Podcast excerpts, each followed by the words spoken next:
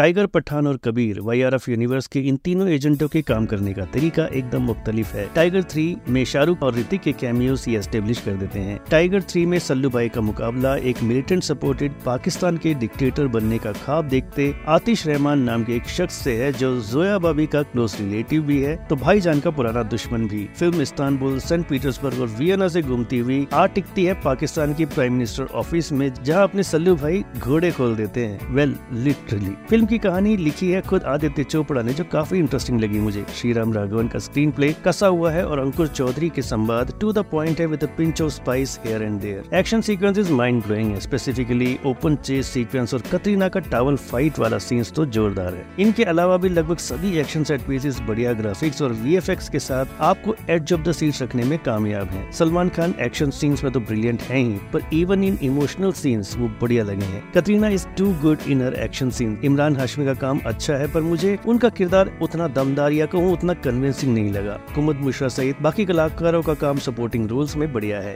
BGM let down लगा क्योंकि लगभग 80 प्रतिशत फ़िल्म में वही टाइगर वाला बीजीएम यूज़ किया गया है और कुछ नया ट्राई करने की कोशिश नहीं की गई है। टाइगर थ्री का मैसेज थोड़ा ओवर ऑप्टिमिस्टिक ज़रूर है, पर कुछ अच्छा सोचने में आखिर गलत क्या है? एक मास एंटरटेनर होने के बावजूद टाइगर थ्री एक वेल मेड फ़िल्म है जो आपको पूरी तरह से एंटरटेन करके रखती है। फ़िल्म की बात की रेटिंग रहेगी 3.5 स्टार्स की